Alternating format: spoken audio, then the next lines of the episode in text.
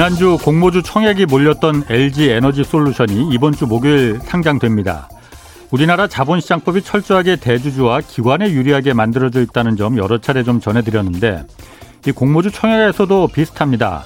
LG 에너지 솔루션 청약 당시 기관 투자자 투자가들이 써낸 그 주문 금액이 1경 5천조 원, 1경 5천조 원이 넘었습니다. 우리나라 GDP 즉 국내 총생산의 8배 가까운 이거 뭐 상상하기 힘든 그런 액수입니다. 어떤 투자기관은 자본금이 50억 원에 불과한데 무려 7조 원어치를 사겠다고 주문을 내기도 했다고 합니다. 이런 게 가능한 이유는 개인 투자자들은 청약할 때 주문 금액의 절반을 청약 증거금으로 맡겨야 하지만은 기관 투자가들은 증거금을 내지 않아도 됩니다. 증거금이 필요 없기 때문에 기관들마다 최대 금액을 부르게 되고 이는 결국 공모가를 올라가게 만들고 결국 공모주에 뛰어든 개인 투자자들에게 피해가 돌아갑니다. 기울어진 운동장을 바로 잡아야 국내 자본시장도 더 성장할 수 있습니다. 네, 경제와 정의를 다잡는 홍반장, 저는 KBS 기자 홍사원입니다. 홍사원의 경제쇼 출발하겠습니다. 유튜브 오늘도 함께 갑시다.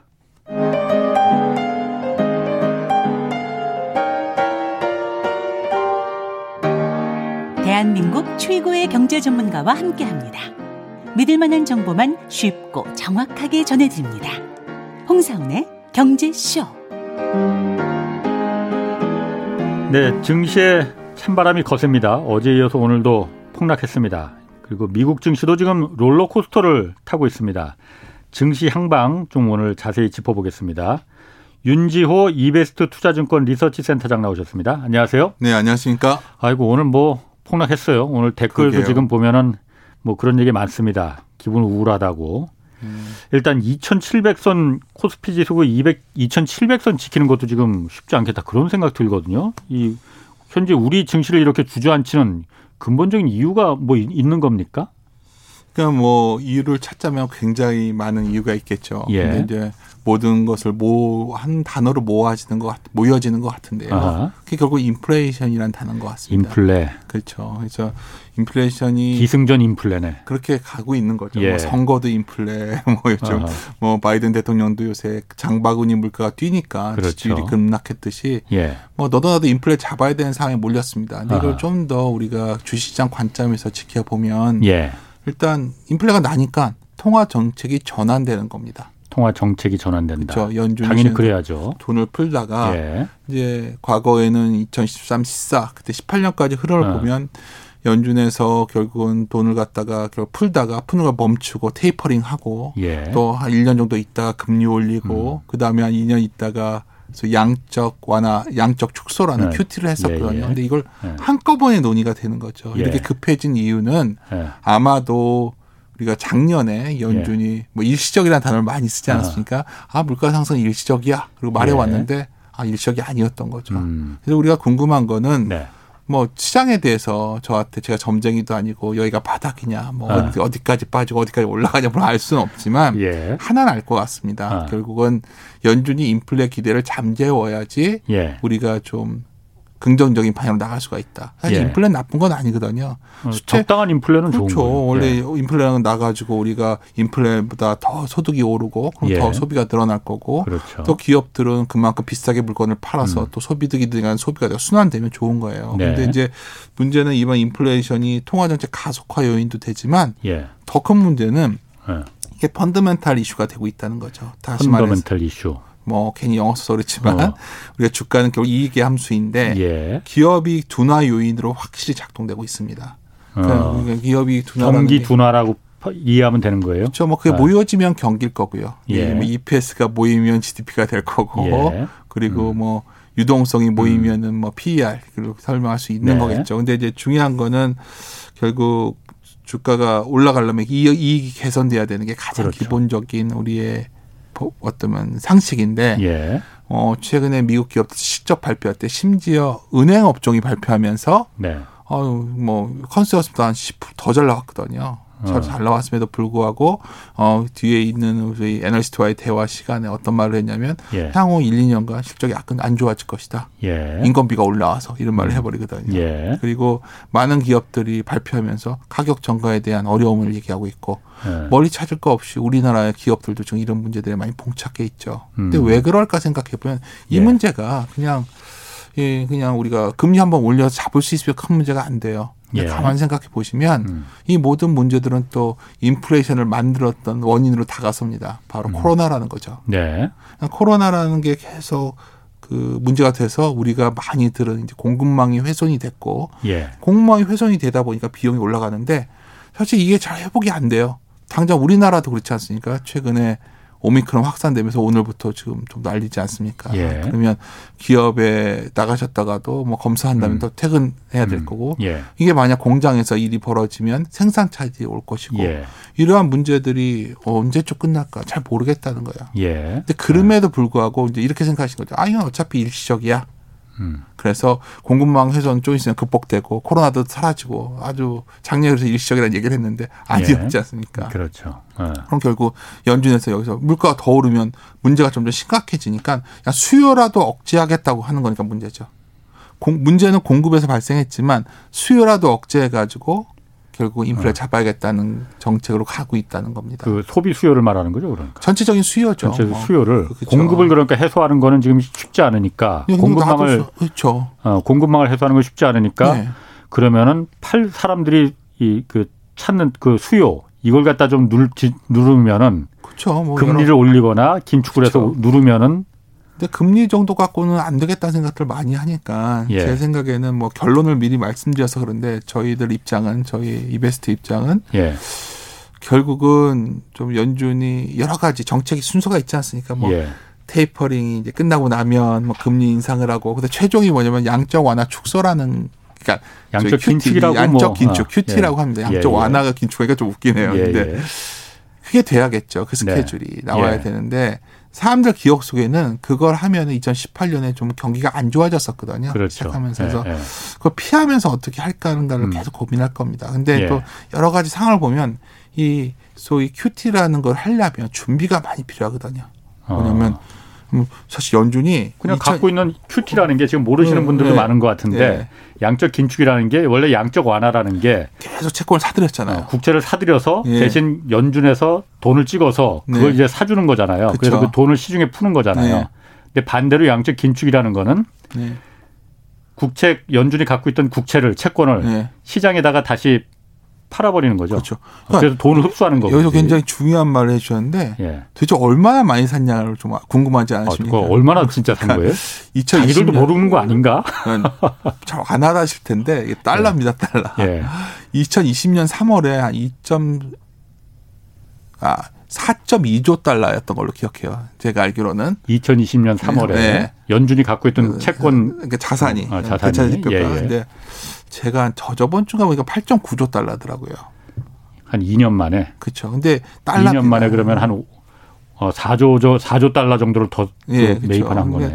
이걸 어떤 식으로 줄여가냐가 매우 중요하거든요. 이걸 예. 계속 놔둘 수도 없는 게 앞으로 만약에 이런 것 때문에 좀 경기가 안 좋아지면 뭐 양적 완화를 할 수도 있는 거고 금리도 내려줘야 되고 하려면 뭔가 준비를 해야 되잖아요. 지금 예. 그래도 주가도 이 정도 수준에 있을 때. 예. 그래서 지금은 연준 입장에서는 많은 분들이 아 이렇게 되면 연준이 또 나서 줄 거야 막연히 기대를 하는 거지만 예. 사실 시급한 거는 연준이 더 중요한 것을 가중치를 줄 것은 인플레 잡아야 되는 상황이거든요. 아.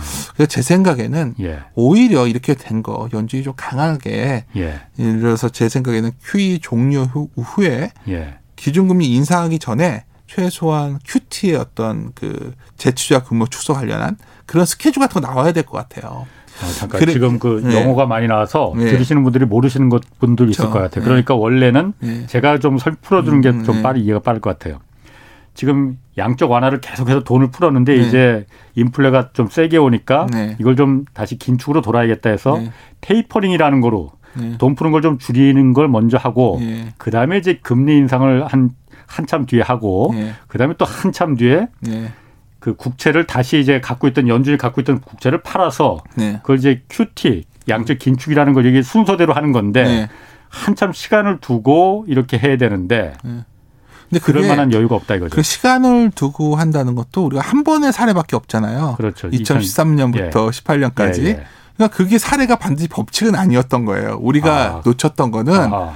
아, 그때 그렇게 했으니까 김리는 올해 그 연준이 금리 많이 올린다고 우리 작년에 아무도 몰랐잖아요. 예, 예. 여기 저도 나왔었는데. 예. 그러니까 근데 심지어 큐티까지 할 거라고 상상도 못 했죠. 예. 근데 그냥 이 벌어진 거고요. 이게 불확실성이란 건 뭐냐면 이게 막연하게 두려운데 이게 어떤 단계를 거쳐서 갈 건지에 대한 스케줄이 나와주면 예. 시장이 어느 정도 우려를 반영했다고 볼 수 있거든요. 예. 근데 지금은 돈은 풀려 있고 아무것도 한 거 없습니다 지금. 근데 주가만 빠진 거예요. 놀란 거죠 지금. 발작이 나온 겁니다. 긴축 예. 발작이 나왔는데 예.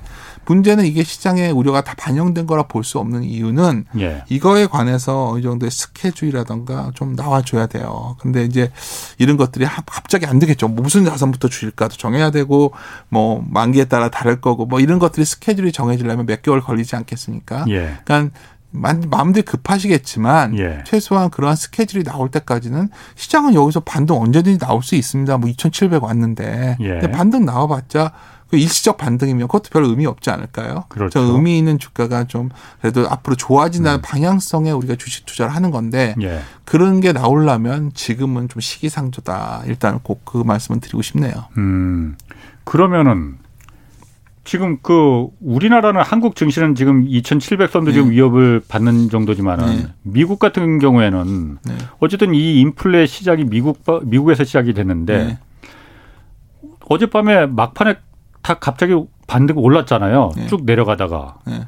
그럼 미국은 어떻게 그걸 해석을 해야 되는 거예요? 여러 가지 이유가 있겠죠. 미국도 최근에 급락을 많이 했었으니까. 어, 그렇죠. 어제 같은 내려갔죠. 경우에 네. 하루에 나스닥이 네. 거의 5% 가까이 빠지고 예. 뭐 다우가 전 자고 있어서 몰랐는데 뭐 1000포인트가 빠졌었다 하더라고요. 장중에. 예. 그 이유가 뭔가를 보면 결국은 굉장히 두려웠던 거죠. 근데 이제 어떤 일이 있었냐면 저는 가장 그거에 대해서 이제 좀 반등이 나왔던 배경은 예. 미국채 2년물 입찰이 있었거든요. 예. 그렇게 인기가 좋을 줄 몰랐습니다. 어제 굉장히 인기가 음. 좋았습니다. 미국채 음. 2년은 좀 단기 금리이기 때문에 그건 기준금리하고 같이 아, 연동됩니다. 그래서 예. 아 그러면 이번 연준에서 금리 인상이나 긴축이 아. 좀와 약하지 않을까? 시장에서 이제 기대를 하는 거죠. 근데 이게 뭐 틀린 건 아니에요. 그럴 수도 있는데 아, 예. 지금까지는 항상 이런 어떤 안 좋은 순간이 오면 파월이 나서 줬어요. 예. 파월이 예. 한마디 해줘가지고 걱정 마. 예. 그래도 사. 그럼 바이더 딕. 그럼 빌렸을 때 사면 올라오고 올라오고. 예. 근데 제가 보기에는 그런 상황은 아닌 것 같습니다. 왜냐하면 그게 성립되려면 예. 연 파월의 말대로 물가가 일시적이어야 됐겠죠. 음. 지금은 혹시 모르겠지만 이게 혹시 물가가 좀 아, 구조적이지 않을까 이런 두려움도 있고요. 예. 이거는 뭐 순전히 제 생각인데 예. 최근에 어떤 바이든의 지지율이 대통령의 지지율이 안 굉장히 안 좋다고 예. 그러고요. 근데 제가 어느 외신 그 기사에서 봤는데 예. 바이든 지지율과 물가를 같이 그려놨는데 정말 거짓말처럼 반대로 아, 가더라고요. 예. 근데 놀라울 정도로 지금 현재 미국의 장바구니 물가가 높거든요. 예. 그러면 뭐 파월이 원래 트럼프가 인정 임명한 사람이고 그래도 바이든 이후에도 굉장히 잘해왔지만 뭐 이 상황에서 바이든 대통령이 뭐 연준이 중앙은행 독립성인데 관여한다는 거 아니겠지만 네. 상당히 그 민주당 입장에서는 선거에 중간 선거도 있는데 예. 물가를 잡아야겠죠. 예. 그런 증거는 있습니다. 왜냐하면 최근에 연준의 그 합류한 예. 부의장이나든가 여러 사람들이 원래는 굉장히 더비쉬했던 사람들이에요. 그 배들기죠. 완화적 입장이었던 음. 사람들인데 가자마자 첫 일성은 다 매파적입니다. 바뀌었죠. 그렇죠. 그러니까 예. 어쩌면 인플레이션이 올라오면서 바이든 지지율이 하락했고 예. 뭐 미국 유권자들의 표심이 장바구니 물가라면 예. 중간 선거까지도 어떻게든지 물가를 잡아야겠죠. 근데 예. 저는 항상 이렇게 말씀을 드리면 많은 분들이 그래서 장인빵 부러져서 끝나는 거냐 이런 말씀 드리는데 음. 그럼 우리가 오히려 적절한 인플레는 주식시장이 굉장히 우호적이거든요. 예. 그런 금리들에서 차근차근 올라갈 때는 증시가 같이 가요. 네. 그럴 때 좋은 인플레이션이 났을 때 그러한데 예. 체력이 될때 음. 우리가 주사를 맞으면 그래도 빨리 회복이 되지 않습니까? 예. 근데 지금 상황은 뭐 제가 표현하자면 제가 요새 다이어트주의이기 때문에 그러니까 너무 많이 먹어도 비만이 된 거예요. 예. 그래서 이게 방법이 없는 거예요 지금. 단식을 시켜서 다이어트를 좀 강하게 해서라도 예. 그래야 몸에 이상이 안 생기는 상황? 뭐 강하게 다이어트 시키다 쓰러지면 어떻게 합니까? 뭐 그러기 전에 영양제를 맞아야 되는데 웬만하면 끝까지 갈 것 같아요. 지금 예. 상황은 너무 부작용이 커져서 예. 자칫 방치하다가는 굉장히 심한 병이 생길 수도 있겠다. 펀드멘탈에 예. 그런 판단이 내려지지 않은가 저는 그렇게 생각을 하고 있고요. 그 심한 병이라는 게 뭘 말하는 겁니까? 그러면 지금 이거 그 아니, 조치를 잠깐만요. 네. 조치를 그러니까 네. 연준이 네.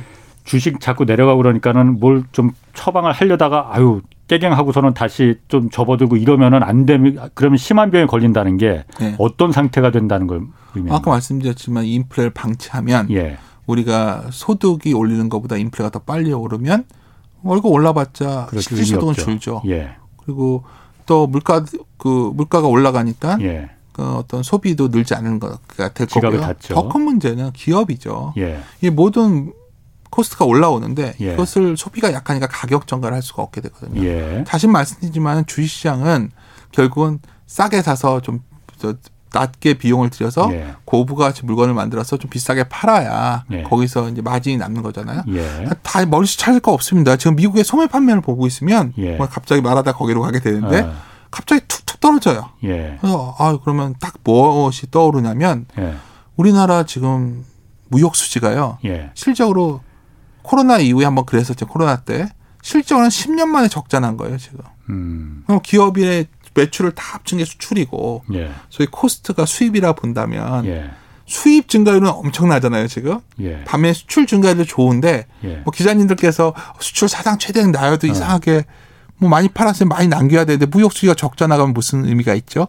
기업이 많이는 팔았을지 모르지만 돈은 예. 못 남기고 있는 거죠. 예. 결론적으로 말씀에 다 연결이 되어 있는 건데 음. 결국 주가라는 건 길게 보면 기업이 개선되거나 예. 아니면 유동성이 보강돼서 valuation을 더 주거나 그돈 그래서 그거 갖다가 PER 곱하기 이게 유동성에 관련된 거고 곱하기 EPS라고 하는데 음. 예. 둘다 여건이 안 좋지 않습니까? 예. 병이라는 건 뭐냐면 결국 기업이나 이런 경제 모아진 게 결국 경제의 병이 되는 거겠죠. 예. 돈을 못 벌고 경제가 잘 순환도 안 되고 뭐 다 막히고 이런 상황이 오는 그런 상황으로 갈 수도 있기 때문에 어, 지금은 아까 말씀드렸지만 무슨 수를 써서라도 공급망 이슈를 마냥 기다리고 있을 수는 없게 된 거예요. 예. 놔뒀다가는 이거 병이 깊어지니까 아 뭐 예. 혈압 올라오면 혈압약이라도 먹어야 먹게 주사라도 놔야 되지 않을까요? 그러니까 예. 그런 상황에 몰려 있다는 것만 이해하시면 많은 분들이 지금 연준이 지금 아 그래 주가가 빠졌으니까 무조건 좀 있으면 다 뭐 긴축강도 완화할 거야. 이거는 지금 이 병이 생기기 전에 문제죠. 예. 그때는 영양분이 부족하고 쓰러지게 생겼으니까 음. 뭐 영양분이라도 많이 먹게 하고 막 몸보신을 시켰는데 한 1년 만에 너무 많이 먹어서 이렇게 거대해진 거예요. 그런 희망 가지면 안 된다 이거예요. 안 된다는 거죠. 그러니까 지금 연준은 계속 강하게 갈 수밖에 없다는 거예요. 미국은 반등했죠. 왜냐하면 미국 입장에서는 예. 어떻게든 간에 긴축을 할 때 미국은 유리해요. 제일 안전한 게 달러니까요. 예. 그러니까 사람들이. 예. 미국채를 살려고 할 거고 하겠지만 주변의 약한 고리의 국가들은 갈수록 더 힘들어지지 않을까요? 과거에도 그랬고. 과거에도 그랬습니다. 예. 그래서 우리는 상대적으로 강한 나라기 때문에 뭐 그런 걱정은 안 하지만 예. 우리가 굉장히 약했던 순간이 있잖아요. 예. 그 순간이 언제였냐면 우리가 IMF 맞았 맞이했을 때죠. 그때 예. 우리 체력이 안 되니까 예. 외환위기까지 갔었지만 지금 우리 주위에도 그런 나라가 생기고 있습니다. 예. 뭐 터키 같은 데도 심각한 상황이 왔고 그렇죠. 예. 남미권 국가들도 마찬가지고요. 예. 그래서 제가 드리고 싶은 말씀은 아 이제 작년에 우리가 이제 이런 좀 바이더 딥이 나오면 연준이 우리의 구원투수가 돼줬다. 파월 풋이 나올 것이다. 이런 기대하실 바에 하기보다는 제 생각에는 수채 연준이 아 인플레를 잡을 수 있는 좀 강한 조치를 취해줘서 좀 변동성이 있더라도 변동성을 체력을 거치고 나면 예. 어 그럼 경기가 살아나겠죠. 어. 그런 기업도 돈을 다시 벌게 되고 네. 소비도 더 살아나고 음. 이런 그림으로 갈 수 있게끔 통제하지 않을까요? 그러니까 제가 많은 좀 이렇게 다니다 보면 2018년 얘기들을 많이 하세요 시장에서는. 그렇죠. 예. 18년에는과는 좀 상황이 다릅니다. 18년은 예. 우리가 경기가 그때 저희 큐티 하면서 꺾이고 그때 아마 반도체는 괜찮았어요. 삼성전자가. 예. 그때는 서버 디램 수요가 있었기 아. 때문에. 제가 보기엔 지금은 오늘 증시에서 느끼셨겠지만 뭐 섹터 상관없이 다 같이 빠지거든요. 예. 이거는 유동성이 빠져나가는 거죠. 그러니까 예. 우리가 돈이 들어올 때 노조라고 하지 않습니까? 어허. 그러니까 물 들어올 도- 때 노조라고 그렇죠. 거지. 보통 돈이랑 너무 저급하게 표현했나요? 근데 지금 아니요. 상황은 예, 좀 예. 그런 상황까지 몰려 있다. 저는 어. 보고 있습니다. 어제 이종우 센터장도 잠깐 저희가 좀 그런 얘기를 했는데 네. 어, 그, 윤 센터장님, 그 센터장님 의견도 한번좀 물어보고 네. 싶어요. 그럼 어쨌든 미국 연방준비제도가 네. 미국의 어쨌든 전세, 어떻게 보면 전 세계 인플레 fighter라고 볼 수 있는 거잖아요. 네. 인플레를 방어하는 음, 그 네. 책무를 갖고 있는 거잖아요. 그렇게 해서 여러 가지 방법이 있을 겁니다. 그러니까 음. 그러라고 이제 그 아주 그 정, 경제학자들을 거기서 음. 이제 다 일하는 거 있는 네. 거고 이런 인플레가 세게 오는 걸 어, 하면은 여러 가지 뭐 방어할 수 있는 인플레를 음. 파이팅할 수 있는 음. 방법들이 뭐 아까 네. 말씀하신 대로 금리도 있을 수 있고 양적 긴축이라는 것도 있을 음. 수 있고 tapering이라는 것도 있을 수 네. 있고 타이밍을 네. 쓸수 있는 타이밍을 어, 놓쳤다고 생각하십니까? 예. 놓쳤구나. 연준은 예. 그걸 인정했지 않습니까? 아. 그러니까 가장 transitory 일시적이 예. 아니었지 않습니까? 예, 예. 근데 어쩌면 연준 입장에서 당황한 것 같아요. 제가 보기에는. 어, 저희가 당황했다. 이전에 예. 저희 채권 담당 애널리스트가 예. 작년 1년 동안 있었던 연준 의사록을 다 지서 자료로 발간을 했었습니다. 예, 예. 제가 운영하는 유튜브 채널에서 그 방송을 했었는데 예. 제가 그 자료를 할 때 깜짝 놀랐어요. 예. 아, 좀 너무 바뀌는 거예요, 급속하게. 예, 사실 우리가 더도 말고요. 한 지금부터 6개월 전으로 돌아가셔서 그때 여러 가지 연준에 관한 얘기를 체크해 보시면 지금 상황은 음. 상상도 못하는 상황입니다. 그러면 반문하셔야 돼요. 왜 이렇게 급해졌을까? 어. 이게 혹시 뭐 일시적이 아니라 구조적 인플레가 올까봐 걱정하는 건가? 이런 의심도 할 수 있지 않습니까? 구조적인 장기적인 인플레가 왜? 가장 무서운 거잖아요. 그렇죠. 그거는 우리가 잊고 살고 있거든요. 예. 그러니까 어쩌면 우리가 80년대 폴 보커라는 예. 연준의 무서운 사람이 나와가지고 그냥 금리를 이렇게 올려가 잡은 예. 이후에 예. 우리는 저금리에만 익숙한 삶을 살아왔고 저는 그렇죠. 지금 이후에도 그렇게 고금리를 안갈 거로 봐요. 그런데 예. 너무나 돈을 많이 풀었어요. 예. 너무나 많이 돈을 풀다 보니까 그러니까 코로나 이후에 너무 돈을 많이 풀어서 이 부작용이 너무 강하게 오는 것 같고요. 사실 이런 걸 하시면 여기서 음. 그러면 아, 저는 리서치 있는 사람들 나와서 자꾸 떠들면 저뭔 얘기하는 건지 모르겠다 하시는데 아주 간단한 겁니다. 음. 이러한 정책 전환기가 오면 예. 기대 수익률을 일단 낮추셔야 돼요. 내가 뭘 투자해서 돈 어느 정도 돈 벌겠다는 생각을 좀 낮추시면 예. 일단 방어적인 생각이 드시는데 예. 여기서 보통 많은 분들이 더 공격적으로 나가십니다. 내려가니까. 그렇죠. 어. 그게 제일 위험한 거예요. 어. 그래서 월가에 유명한 오래된 격언이 있습니다. 그러니까 어 근데 용기 있는 trader도 보고 예. 나이 든 trader도 있다는 거예요. trade에서 살아남은 사람들. 예. 근데 용기 많은 나이 든 trader는 없다는 거예요. 용기가 많은 나이든 trader는 없다. 예. 어. 월가의 격언이에요. 예. 뭐냐면 어떤 시장이 장기적으로 상승할 미국도 올 상승해 왔잖아요. 아, 예. 그 중간중간에 굉장히 심한 움직인 자금 속에서 예. 용기 있게 좀 투자한 사람들. 그 다른 말로 하면 레버리지를 크게 일으켜서 투자했거나 예. 주식에 올인하거나 위험 자산에 예. 이런 사람들은 결국 그 순간을 못 견디는 거죠. 그러니까 다른 비유를 들자면 예. 제가 얼마 전에 이제 기고문을 어디 쓰다가 이걸 어떻게 설명을 드릴까 고민하다가 생각했던 게 예. 제가 어렸을 때 좀 위험했던 순간이 있었어요. 친구들이랑 예. 대성린가 어디를 놀러 갔다가 처음 올 친구들. 예. 어, 많이 가죠. 굉장히 아. 낮잖아요. 예. 저 죽을 뻔했었다니까요. 아. 그 소용돌이 같은 데 휩쓸려서. 아. 그러니까 제가 불현듯 그 생각이 나더라고요. 예. 그러니까 우리가 강폭이 정말 1미터밖에 안 되는 곳에서 사람이 죽잖아요. 예. 그게 왜냐하면 불살이 셀 때도 있고 예. 갑자기 거기 파여가지고 거기가 3미터일 예. 수도 있는 거고 예. 평균 수심이 1미터일 뿐이라는 거예요. 그러니까 아. 많은 분들이 장기적으로 주가는 올라간다, 평균적으로 매년 얼마씩 올라간다의 함정이 거기에 있는데 예. 사실 이런 국면에서는 그런 소용돌이나 네. 좀 평균에 벗어나는 구간에 오는 오기 때문에 예. 여기서는 어쩌면 용기나 어떤 뭐 공격적 성향보다는 제가 말씀드리고 싶은 거는 불확실성이 좀 완화되는 시기. 무슨 불확실성? 결국은 정책에 대한 불확실성이 좀 완화되는. 예. 가이드라인만 나오면 되거든요. 그러니까 예. 그렇게 나와줄 때까지는 굉장히 조심스럽게 접근하셔야 된다는 말씀을 강조드리고 있습니다. 그러면은 지금 어쨌든 네. 한국 주식도 그렇고 미국 네. 미국은 뭐 막판에 잠깐 반등했지만은 네. 이게 그게 궁금한 거거든요. 일시적으로 그러니까 그동안 네. 미국 주식은 사실 굉장히 많이 올랐었잖아요. 한국도 장, 뭐 네. 워낙 올 초까지 굉장히 많이 올랐었고 그러니까 너무 많이 올랐으니 그게 일시적인 그 조정을 거치기 위한 이 하락이었느냐 아니면은 본격적인 하락이 계속 내려가는 그 추세 지금 추세가 시작된 거냐 아, 어떻게 보십니까?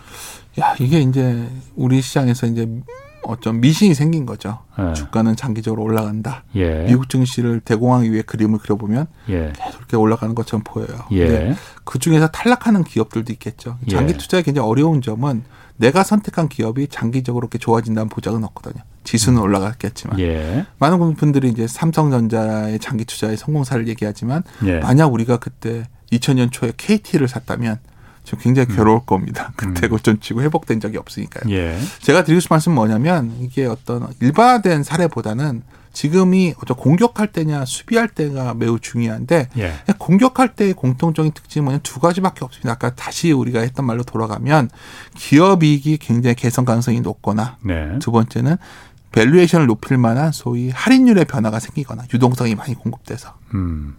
그림이라고 볼 수 있겠죠. 예. 근데 지금 상황은 둘 다 그게 아니지 않습니까? 더더군다나 유동성은 이제 뭐 오히려 줄어들면 줄어들지 늘어날 가능성은 없을 그렇죠. 것 같고. 우리나라 시장은 또 아쉬운 게 예. 미국은 그래도 잘 가는데 우리가 잘 보시면 2011년부터 15년까지 우리는 굉장히 박스권이었는데요. 예. 미국은 그때 계속 올랐습니다. 어. 그리고 작년에도 그렇지 않습니까? 미국은 더 많이 올라가죠. 우리 못 쫓아가죠. 예. 근데 이게 세- 이상한 뭐 이례적 현상이 아니라 자주 그래 왔어요. 예. 한국 증시는 보통 급락한 뒤에 위기가 온 뒤에 급등을 한 뒤에 그 다음에는 굉장히 쉽니다. 예. 이게 어, 반복돼 오래 쉬죠. 예. 예. 그래서 참 왜 그런지에 대해서는 뭐 워낙 기자님께서 여기서 비판을 많이 해주셔서 동감하는 부분이 있어요. 왜냐하면 그 네. 주주 가치에 관한 부분도 있을 거고 예. 여러 가지 뭐 대주주 이익을 너무 중시하는 예. 뭐 이거 많이 느끼셨잖아요. LG 에너지솔루션 상장하겠지만은 예. 뭐 그리고 얼마나 화가 납니까? 그리고 음. 또 double counting 이슈도 있고 지주사 문제도 있고 네, 그 네. 외에도 예. 수만 가지가 있죠. 배당도 너무 낮잖아요. 그렇죠. 그런 것들이 모여져서 못 가는 거예요. 근데 예. 지금 그 상황이 변했냐는 거예요, 제 말은. 똑같죠. 예. 예. 근데 왜 우리는 미국처럼 똑같이 올라가야 된다고? 미국은 결국 그럼, 자기 자사주식을 어. 사서 소각해 가지고 애플이 계속해서 그래서 올라간 그렇죠. 거잖아요. 그러니까 예. 우리가 뭐 어떤 주장을 하려면 추론이 밑받침돼야 되는 거예요. 예. 그러니까 막연한 기대는 예. 안 하셨으면 좋겠다는 거고 아. 하지만 반대로 이렇게 주가 빠지면 우리 시장은 또 기회가 옵니다. 역설적으로 한국 예. 증시는 항상 이렇게 좀 위기 상황에서 어쩌면 우리가 반전 타이밍 때 또이 뱃머리를 돌리는 turn around 상황이 오면 좋아지는데 예. 그 turn around의 기준은 다시 말씀드리지만 많은 경우가 앞으로의 기업이익이 좋아진다는 기대값이 나와야 되는 거예요. 예. 근데 제가 다시 돌고 돌아 다시 아. 돌아오면 왜 이번 이슈가 우리 증시가 이렇게 부정적이냐? 예. 결국은 우리 증시가 잘 되려면 우리나라가 바- 밖에다 물건을 많이 팔아야 되는 나라예요. 음, 수출 예. 기업이니까. 예. 그러니까 수출을 많이 팔아서 돈을 벌려면 아까 무역 수지가 좋아야겠죠. 다시 예. 돌아가면. 예. 원가 코스트가 내려와야 되는데 지금의 인플레이 성격이 수요보다는 비용 인플레이 성격이 강하다는 게 우리한테 굉장히 쥐약인 거죠. 그러니까 공급망의 부족, 그렇죠. 공급 단가가 높아지니까 그거로다가 이제 인플레가 거세졌다는 거. 더 큰 문제는 전에는 우리가 이제 예. 분업화 글로벌이 분업화되어 있으면 예. 우리가 할 역할이 많았어요. 그렇죠. 뭐 이런 거예요. 뭐 예. 중국에서 싸게 물건 갖다 주- 미국에서 팔고 예. 그러면 세계 경제 얼마 순환이 되고 우리는 예. 그 순환되는 어떤 value chain의 한 귀퉁이에서 예. 우리가 마진을 많이 남기는 구조를 갖고 있는데 아 요즘 전 세계 돌아가는 상황을 보니까 예. 그냥 미국과 중국은 갈 데까지 가는 것 같고요. 오늘 아까 기다리면서 기자님께서 뭐 중국은 올림픽 11년 뒤에 왜 저러냐 하셨지 않습니까? 음, 이게 뭐 축제도 너무- 아니고 예. 이게 뭐 이런 조용해. 상황이에요. 예. 근데 중국에서 싸게 생산해 줘야 되는데 그것도 안 되고 있고 불가능하죠, 중국은. 코로나에 대해서도 좀 굉장히 너무 좀 무모한 정책을. 하고 있다 예. 보고 있거든요. 코로나 그러다 제로로 해요, 그러니까. 그게 어떻게 가능하겠냐고요. 예. 그러니까 그러다 보니까 공급망이 다 망가지고 있잖아요. 예. 그런 문제가 있죠. 그리고 또 러시아와 주- 미국의 관계가 안 좋다 보니 예. 뭐 천연가스 가격은 급등을 하고 예, 예. 그럼 유럽의 독일이나 이런 게 생산 기지인데 체코나 이런 데가 다 흔들리지 않겠습니까? 예. 예. 근데 그러면 이게 전 세계가 같이 좀 세계화 시대가 좋다는 음. 게 아니라 그때는 서로 뭔가 잘하고 못하는 걸 나눠 가지고 효율이 추구된 사회였는데 예. 지금은 그냥 각자 도생의 다시 음. 시대로 가는 것 같아요. 뭐 제국주의 시대까지는 아니겠지만 예. 그러다 보니까 사실 몇 년 뒤에 제일 고민되는 이슈는 오늘 라디오에서 기자님이랑 얘기하다 보니까 나오게 되는데 음. 제가 얼마 전에 좀 장기적인 세미나를 해달라고 해서 장기적으로 가장 고민이 되는 이슈가 뭐냐 그래서 제가 예. 결국 공급 과잉이라고 그랬어요. 공급 과잉. 네. 지금 공급 부 지금은 뭐 공급망 이슈 때문에 예. 좀 부족한 듯 예. 보이지만 예.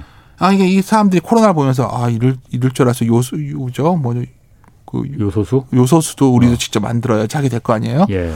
서로 뭐 다 각자 도생을 하는 거죠. 반도체도 정반대 상황이 나올 수 있다. 반도체도 이거죠. 다 각자 예. 만들게 될 예, 거고 예, 예. 자동차도 다 따라하고 아. 뭐 이렇게 되니까 미국은 야 너희들 우리나라가 제일 큰 소비 시장인데 팔고 싶으면 여기 와서 생산해. 음. 근데 제가 항상 강조드리지만 대략적으로 중국보다 미국에서 생산하면 반도체는 한 60% 비용이 더 들어요. 어, 그렇겠죠. 그러니까, 그렇죠. 어. 인건비부터 아무리 예. 혜택을 준다 하는데, 예, 예. 그러니까 예. 모든 기업들이 제가 말씀드린 예. 기본적으로 예.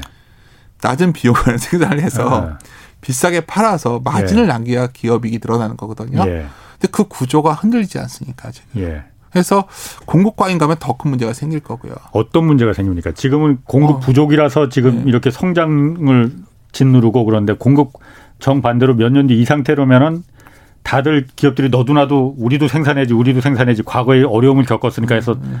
반도체도 그냥 넘쳐나고 그러면은 공급이 과잉되면은 무슨 문제가 있는 겁니까? 가격이 떨어지죠. 그렇겠죠. 예. 기업의 수익률이 떨어지겠네. 네, 비싸게 못 파는 거죠. 예. 그리고 서로 경쟁을 하다 보니까 마케팅 비용도 많이 들어가겠죠. 예. 뭐 이유를 들자면 우리가 좀 어떤 value chain 내가 효율적으로 돌아갈 때는 별 문제가 없는데 그러니까 그거는 너무 먼 미래지만 예. 지금 시장에서 그러니까 우리가 예. 이제 고민해야 되는 이슈는 그런 모든 걸 막기 위한 가장 성결적인 조치는 그래서 예. 그냥 일단 인플레 잡아야 되는 거예요. 음, 음. 인플레 여기서 통제가 안 되고 예. 이게 구조적으로 이게 악순환 소위 구조적 악순환이 돈다 그러잖아요. 예. 피어링 그래서 우리가 소로스라는 사람이 아주 잘 봤던 게 뭐냐면 어떤 피드백 과정을 봤던 거니까 어떤 이슈가 반복되면서 재생산될 때 이게 굉장히 문제가 되는 건데 예.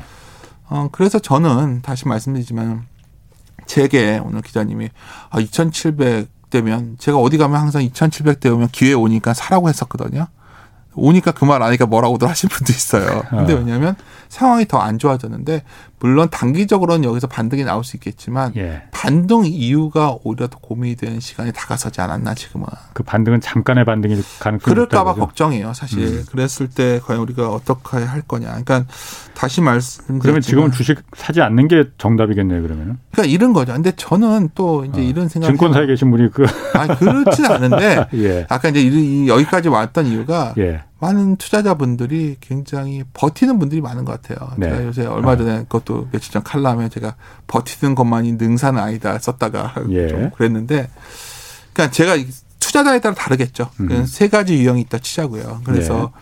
만약 제 레버리지를 많이 일으켜서 투자하고 계신 분이 있다면 레버리지는 줄여야 된다고 봐요. 뭐 그거는 당연할 것 같습니다. 그렇죠. 예. 주식 비중이 100%신 분도 주식 예. 비중 줄여 반등 여부와 상관없이. 예. 왜냐하면 우리가 저도 모르고 미래를 기자님도 모르고 전 세계 아는 사람이 아무도 없거든요. 예. 그 똑똑한 연준 사람들도 모여가지고 이걸 그러니까. 통제 못했는데 예. 그러면 내가 모든 자산이 리스크 자산에 있다면 그럼 위험하겠죠. 예. 그런데 반대로 아 나는 이렇게 안 좋아질 것 같아서 즉 현금이 100%야. 그럼 주식을 사야겠죠. 분할해서 사면 되죠. 네. 2,700도 사고 아, 빠지면 2,600도 사고 2,500도 예. 사면 돼요. 음. 정말 그렇게 되면. 그러니까 이건 다 다른 거예요, 지금. 근데 음. 제가 제일 걱정되는 거는 어 최근 한 1년간의 경향을 보면 그냥 투자를 예. 좀 시장과 맞서는 분들이 많아진 것 같아요. 어, 공격적으로? 그러니까 버티는 거죠. 어, 버티는 아 그러니까 버티는 거로 장기 투자에 어. 미신에 많이 빠져 계신 거죠. 예. 그러니까 워렌 버핏의 아주 유명한 말이 있거든요. 원칙 첫 번째는 손해 보고 팔지 마라. 예. 두 번째는 첫 번째 원칙을 잃지 마라. 예. 근데요 그 전제 조건이 있어요. 오렌 버퍼스는 안전 마진이 확보된 종목을 갖고 얘기한 거예요. 음. 빠져봤자인 종목들. 예, 근데 예. 지금 여기서 저희 긴축을 하게 되면 할인율이 바뀌는 거거든요. 예. 주식의 가치라는 그렇지. 건 우리가 가, 장기 투자하는 건 가치에 투자하는 거죠. 가치. 예. 가격이 아니. 가격은 투기적이라 보지만 가치는 어쩌면 투자라고 본다면 예. 가치라는 거는 기본적으로 잉여 유동성이라는 게 있잖아요. 기업이 음. 남기는 유동성이 잉여 남은 유동성이 있을 거 플러스 할인율이에요. 예. 근데 잉여 유동성을 갖고 어떤 사람들은 배당을 해줘 가지고 기업도 있고 어떤 사람들은 그걸 갖고 M&A를 해가지고 회사를 키울 수도 있고 음. 잉여 유동성이 많을수록 좋겠죠. 예. 근데 여기서 우리가 이런 긴축의 변화가 생기면 할인율의 변화를 주기 때문에 문제거든요. 음, 음. 가장 큰 문제는 할인율의 변화를 준다는 거는 valuation이 비싼 주식들이 문제가 되는 거예요. 근데 우리 시장에 뭐 대표적인 게 뭐가 있을까요? valuation 비싼 게 많은 투자자분들이 좋아하시는 카카오가 있었을 거고요. 뭐 LG 화학 같은 것도 배터리 관련 주식들도 해당됐겠죠. 예. valuation이 비쌌잖아요. 예. 비싼 주식들 정당하기에는 이익이 이렇게 느는 것 같아서 미래는 좋은데 미래에 좋아질 걸 지금 다 땡겨 쓴 거예요. 메타버스부터 해가지고 다 땡겨 썼는데 음. 어 갑자기 할인율이 변하니까 아 이게 valuation이 비싸 보이는 거죠. 근데 여기서 음. 반등이 나오겠지만 그 상당히 바뀐 건 없지 않나요? 소위 valuation을 낮춰 비싼 고valuation에 대한 소위 불확실성이 커진 것은 변화가 없기 때문에 네.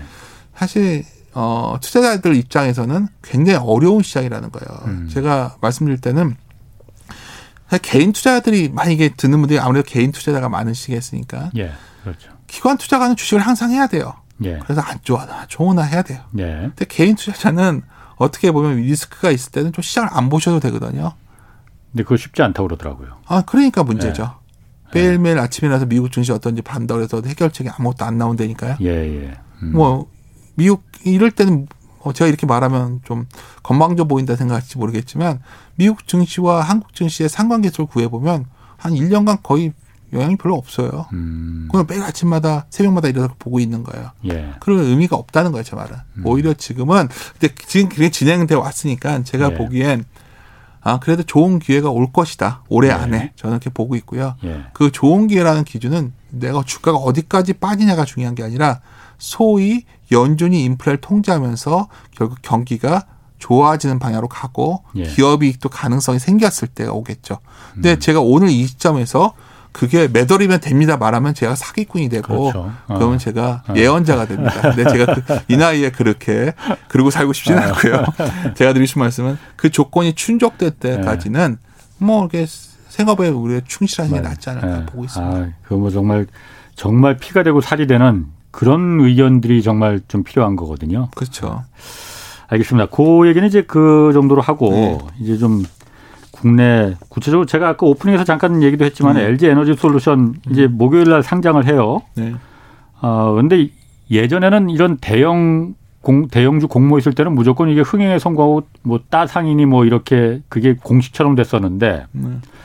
어느 순간부터는 그게 또 그렇지도 않은 네. 식으로 되더라고요. 네. LG 에너지 솔루션은 이거 어떻게 예상하십니까? 좋을 겁니다. 예. 유통 물량이 적기 때문에.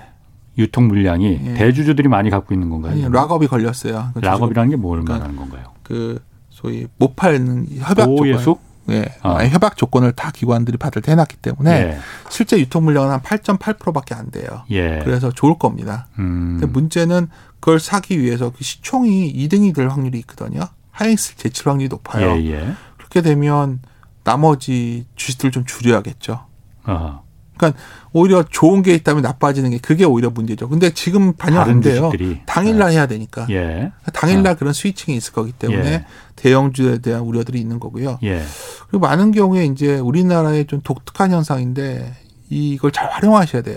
그러니까 쉽게 말해서 이렇게 공모 물량이 너무 많이 들잖아요. 올해 이것만 있는 게 아니라 뭐 카카오도 난리가 났던 게 뭐 카카오 엔터 한다, 카카오 네. 모빌리티 한다, 무신사 한다, 예. 뭐 쓱닷컴 한다, 뭐 예. 게 나오는데 그럼 기업 입장에서 언제 이걸 할까요?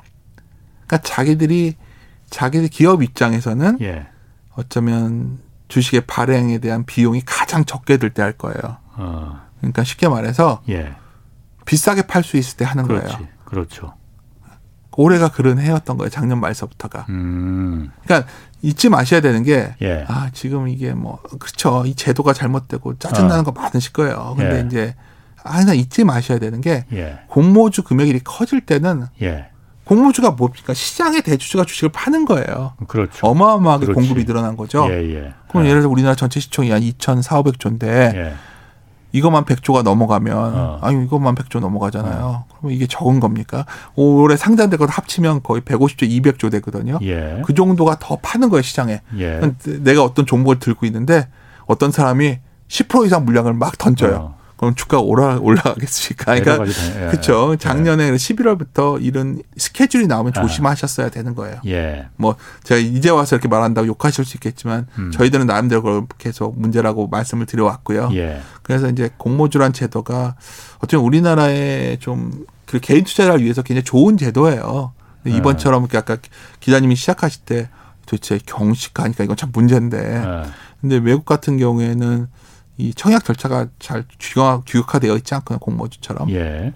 그래서 뭐 대주주한테만 주, 뭐 기관 투자한테만 주거나 뭐 V 초 VVIP에만 주거나 예. 아니면 좀 별로인 주식들은 그냥 개인한테 매각하거나 막 그런 구조가 있는데 우리는 그래도 제도를 만들어 놨는데 예. 하여튼 이게 너무 많이 늘어날 때는 조심도 하셔야 된다는 거죠. 음.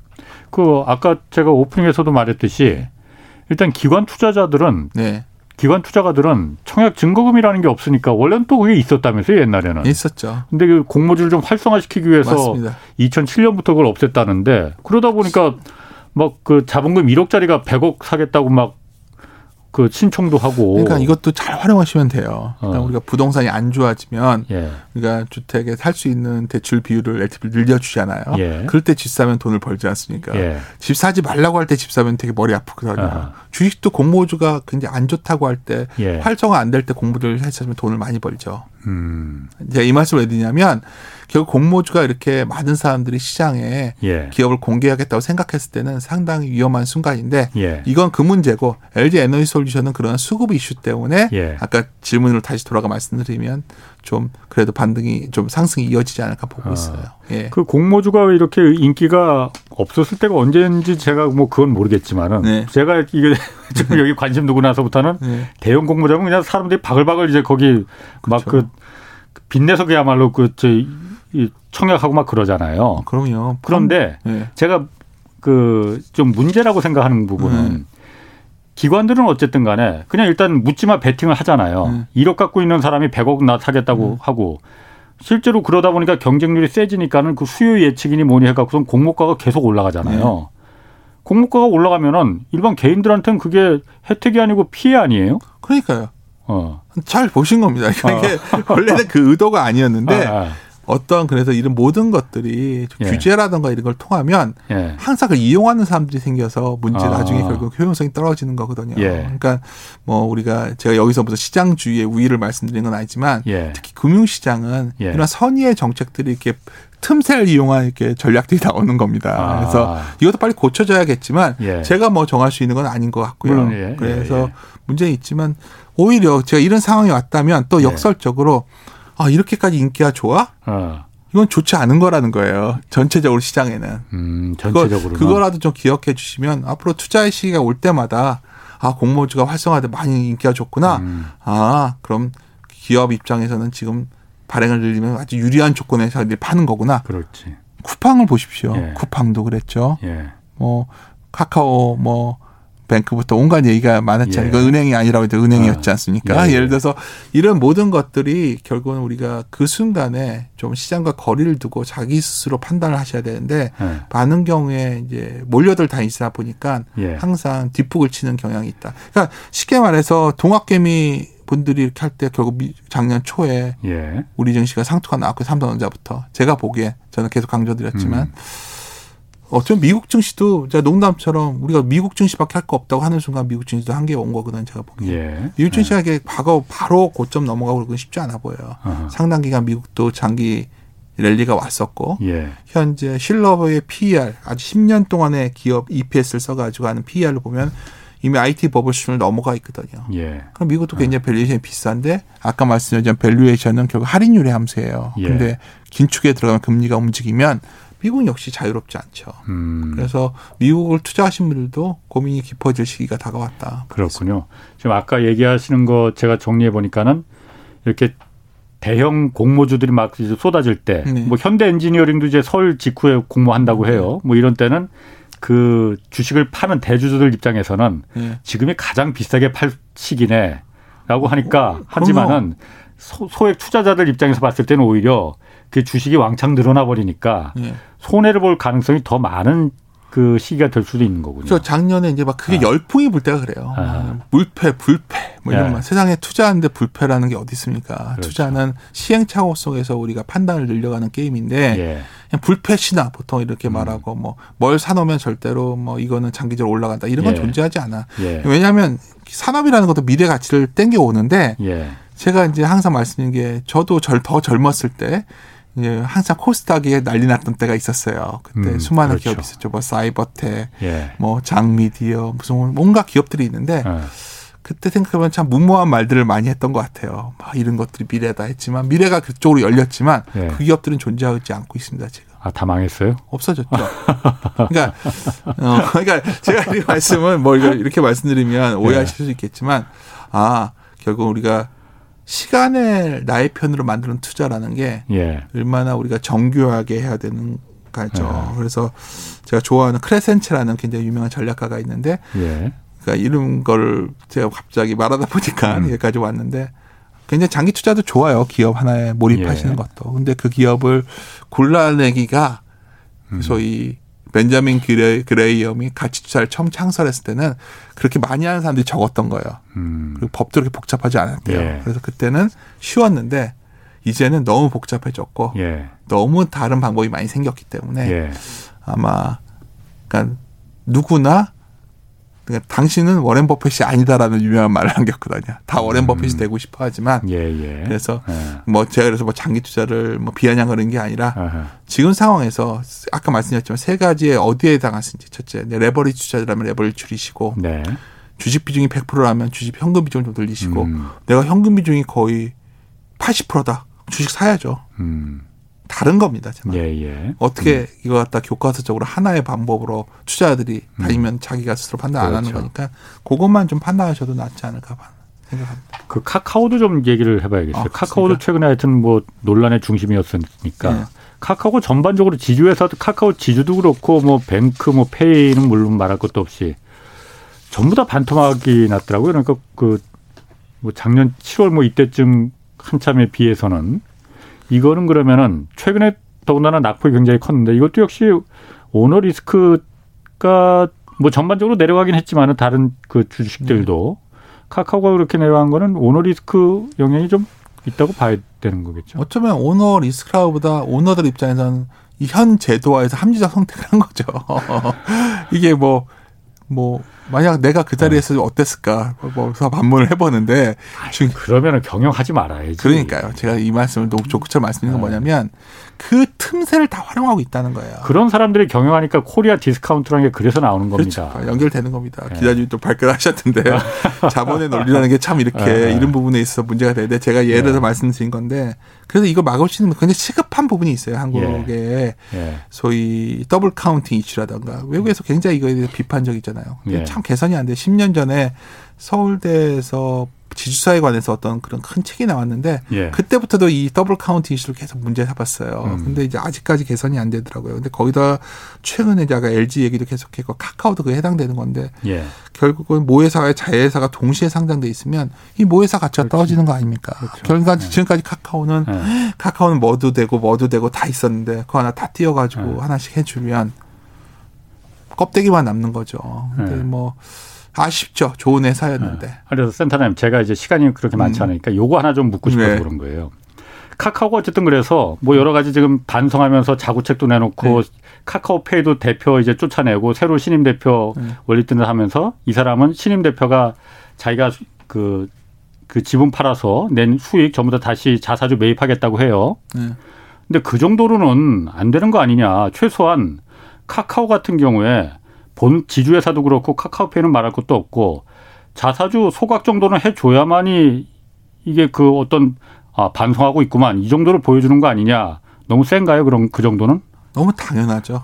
당연한 그러니까, 건데 안 하는 거예요? 그러니까 우리 어. 시장에서 누가 자사주 매입 소각을 합니까? 한국에서 그게 안 해서 문제죠 우리나라가. 어, 예. 네, 근데 아까 말씀드렸지만 근데 더 무서운 건 한 번 깨진 신뢰가 잘 회복이 안 돼요. 예. 보통 이렇게 신뢰가 한 번 깨지면 예. 그 회복하기에는 훨씬 강한 조치가 나와야 되는데 예. 뭐그 정도 조치도 있고 예. 뭐 어떤 경우에는 뭐 주주들한테 뭐 더 강한 배당이라든가 아니면 지금까지 했던 거에 또 가치를 예. 나눠주거나 과연 할 수 있을까요? 제가 봤을 때는 그럼 안 한다면은 카카오 전체 그 어떤 여러 가지 지금 상장되는 게 많잖아요. 네. 그 전망은 그러면은 어떻게 보세요? 그러니까 안 좋게 얘기를 해왔어요 저희는. 어. 지금도 아니 그러니까 많이 빠졌죠. 항상 괘씸해서 안 좋은 거예요? 아니면 그 구조적으로 어. 저는 자본의 논리에 충실한 사람이 되고 괘씸한 건 없고요. 예. 이익에 반하니까 별로인 거죠. 예. 내가 투자를 했을 때 예. 자본의 논리에 따라서 나에게 정당한 이익이 온다면 좋은 회사라고 생각을 하는데 네. 아 가만 보니까 그렇지 않았거든요. 음. 그렇다면 매력적이지 않다는 거죠. 음. 뭐 여기서 제가 무슨 그 사람들 괘씸하고 근데 아까 말씀했지만 뭐 제가 그 사람 주주 안 하면 되는 거 아닙니까? 그렇죠. 그런 그런 사람들이 음. 저만 있을까요? 신뢰가 이렇게 그렇죠. 깨졌는데 그래서 그런 문제 때문에 카카오가 계속해서 좀 음. 힘드는 상황에 몰리는 게 아니냐 생각합니다. 그러니까 경영진이 그러니까 우리 회사 내가 내 회사 가능성 없으니까 내가 먼저 뛰어내리겠다 탈출하겠다고 하는데 어떤 투자가들이 그 회사를 믿고 사겠습니까? 어, 가능성보다 이렇게 먼저 아이 정도면 내가 굉장히 좋은 가격이구나 생각한 거죠. 알겠습니다. 아이고, 아유, 오늘 저도 오늘 어, 실수한 것 같은데요. 거기서 근데 돌려왔어야 되는데 말하다 보니까 재밌어서. 엎드러진 물이고. 네. 자 윤지호 이베스트 투자증권 리서치 센터장이었습니다. 자 오늘 여기까지 하겠습니다. 홍사원의 경제쇼였습니다. 네.